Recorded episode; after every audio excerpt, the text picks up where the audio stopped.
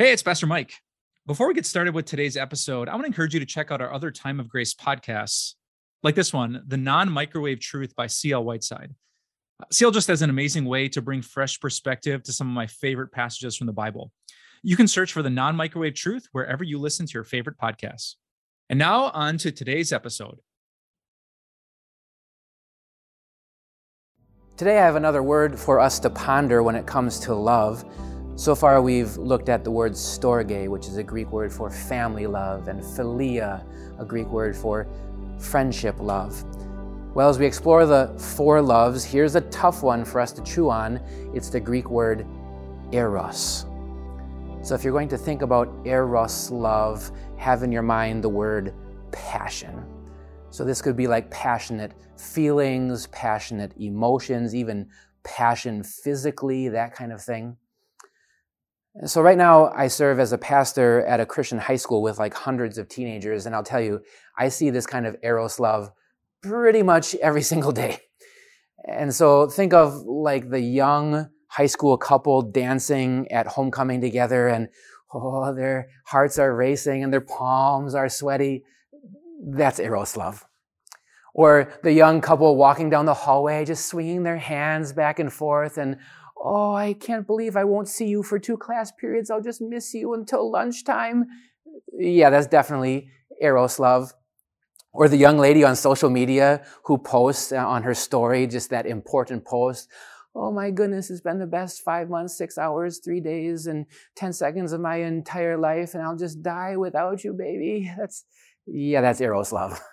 Uh, so it's not completely shallow, but a little bit.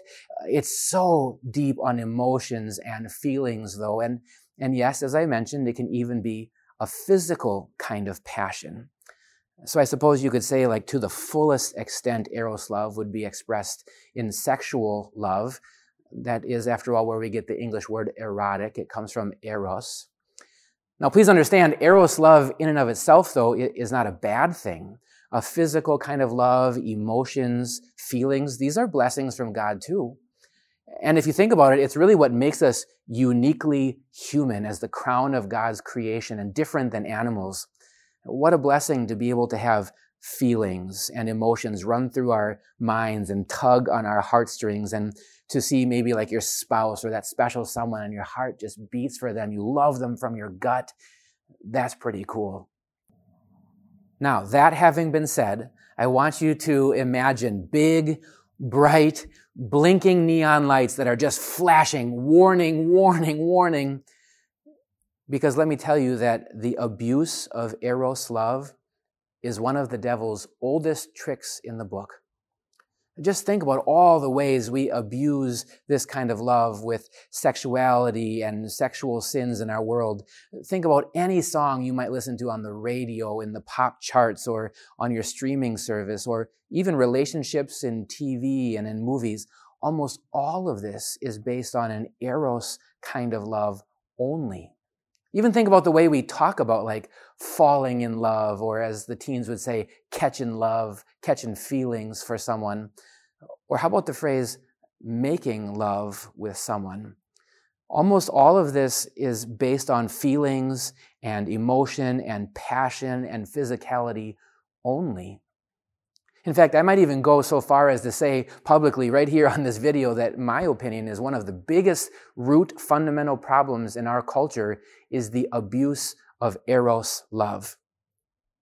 How many relationships have been shattered? Marriages, friendships, and any other kind because of a focus wrongly on eros love and passion.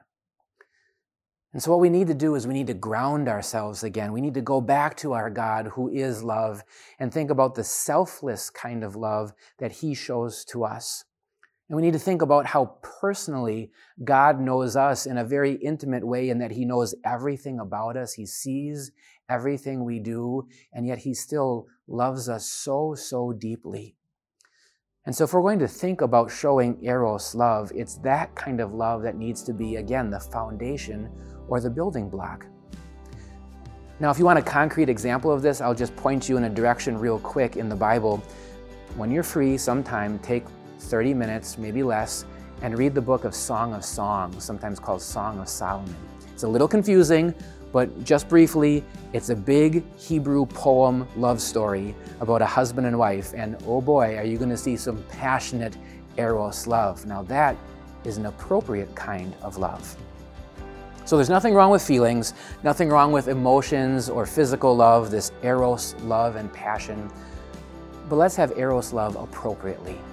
Let's show Eros passion, love for the appropriate people. And most of all, let's have God's amazing love drive all our passion for all people as we remember how God is love and has loved us first.